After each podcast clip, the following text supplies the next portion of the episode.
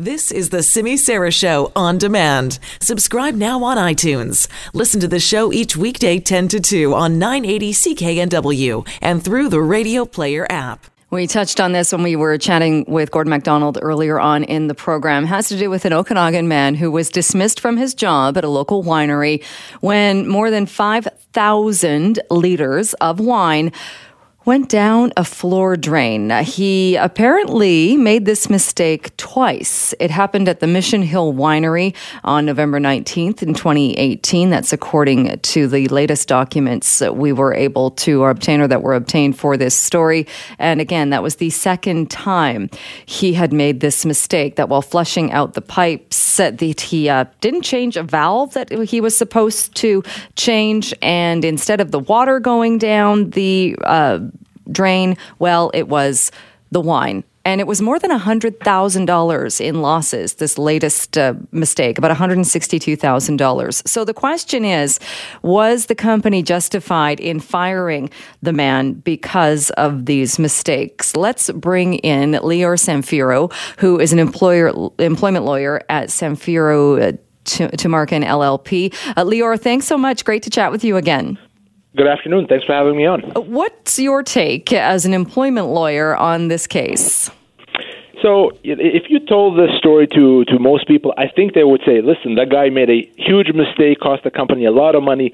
Clearly, that's cause to let him go. But the reality is, uh, Jill, that it's not necessarily the case only because it is so difficult to establish cause for termination. It is a cause for termination is the death penalty. It's the worst punishment that an employer can provide, and because of that, it's reserved for the worst offenders. So even though this guy obviously made a, a big mistake here, it's a question of whether or not it's so fatal to the relationship that it's impossible to employ him. And I would certainly see the argument that he didn't do anything on purpose. Yes, he certainly made a, a, a tremendous mistake, but there's not necessarily a reason to think that he hasn't learned from it and that that's going to repeat. So, because it's so difficult to terminate for cause, you know, I would have absolutely seen the argument. Now, ultimately, uh, the arbitrator here decided that there was cause.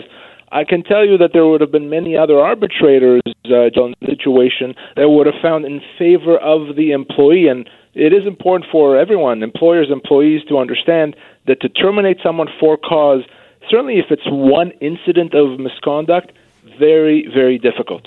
And uh, the local branch of the Service Employees International Union did grieve the termination, but it did come out in the arguments that he was actually guilty of the same incident, something very similar, twice. So, twice he flushed a lot of the wine down the drain in an 18 month period. Uh, the phrase being used is culpable negligence. Does that add more credibility to the argument? Yeah, and really the arbitrator, and I, I had read the decision, uh, did focus on the fact that he did it before, that it, this was something that he could have and should have learned from his previous mistake. Uh, and I think that if this was an isolated incident, first time, yeah, I don't think there's any chance the arbitrator would have found that uh, that this is justifiable termination. Now, in terms of culpable negligence, it's interesting what the what the arbitrator said that it's not just a situation where he made a mistake. You know, mistake is something that happens; we can forgive that. He simply didn't do his job. His job was to to make sure that this valve is operating properly. He just didn't do it. So so his negligence here was that much more severe. It, it's not simply you know pressing button A when he should have pressed button B.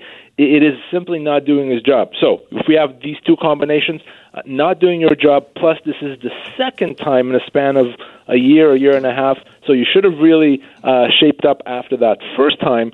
Uh, the arbitrator came down on the side of the employer here and decided that's enough to justify cause. But even with all those things, Jill, it was still a very close call. Because if it was a difference, a difference in that he was, say, filling in for somebody, or he was doing something that he hadn't been fully trained to do, my guess is he would have had a much stronger argument. Absolutely, it, it, it makes it less less culpable in that situation. He's doing his best. He's learning. He's not necessarily that familiar with with what he's supposed to do. Uh, it's an honest mistake. But if if it's his job to do it, he's been doing it for a while. He's done this mistake before. They talked to him. They warned him. They said this can't happen again. It's one of those situations, given the losses, the employer is going to say, well, can we afford to take this risk again? It's happened twice. Can we afford another $100,000 loss a third time? And, the arbitrator said, well, enough is enough. It's, it's too much in this situation. Uh, and I, I think that makes sense.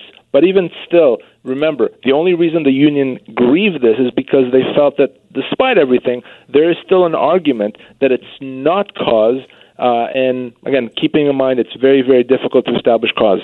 What about the argument he made uh, during uh, the hearing as well? He noted that the workload and the pressures were extremely busy at that time of year, saying he was working weekends through the week and that his overtime for that period was about 257 hours that is definitely a mitigating factor. You know, it, it, we're all human, and he says I'm human. I was trying to do my best and trying to, you know, do everything at once, and overworked, etc. Uh, but ultimately, I think, and that that argument does have some merit, no question. But ultimately, I think the arbitrator found that the the, the, the mistake here was such a, a an important, trivial, uh, and essential part of his job that there really would be no excuse if if you're not doing this part of the job. Why are you even there? It's you're the valve guy. You have to make sure that the valve uh, from uh, tank A to tank B is operational if you're not doing that, then may as well not be there. So we can't you can't hide behind the fact that your workload is so high. So ultimately, while it was a mitigating factor, not enough to uh, to win the day here and to say that no, the termination was not justified. So, with that finding, then clearly he's not getting his job back. Is he entitled to severance pay? So in, in this situation, given the fact that the determination was that there is cause, he would not be owed any compensation. In a unionized environment, if there's no cause, you get your job back potentially with pay.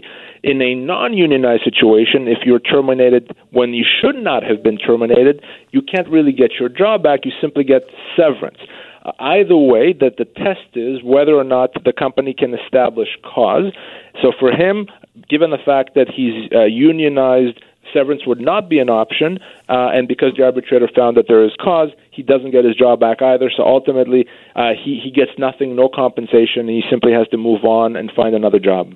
And having read the reading or the ruling and looking at the details of this case, do you think that was the right ruling? I do, and and I, I would feel I'd feel very differently if this was a first and isolated incident. I would have said there's there's almost no way that the incident, as, as bad as and as extreme as it was, would justify a cause termination. But because it was the second incident, and it's not like the first one was you know ten years ago, so, you know, a lot of time has passed. If it was the second incident in about a year, year and a half, I think it was uh, the right decision. I think most business owners would have a very big concern to have an employee that's making such big mistakes so frequently. So I think in this particular case, the arbitrator got it absolutely right. And is the, the amount that he cost the company, that must come into play as well, in that this mistake didn't cost them 50 bucks or 100 bucks. It cost them, in this one scenario, more than $160,000 dollars. Exactly. It goes to the issue of can we afford to give him another chance? Because that's ultimately the main question that uh, that the law asks here. Can this relationship be rehabilitated? Is it okay to say, well, we'll give you one more chance because uh, you know what you did is not so fatal to the relationship? But when the potential risk to the employer is so high in this situation, if they were to give him another another chance, it is something that that an arbitrator cannot disregard. The law cannot disregard, and would definitely uh, point towards no, this is cause, this is too much.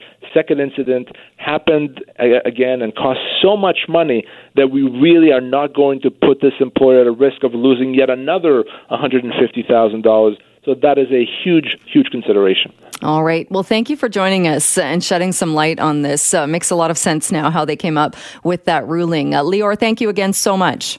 Thank you. Lior Samfiru. He is an employment lawyer, a partner at Samfiru Tumarkin LLP.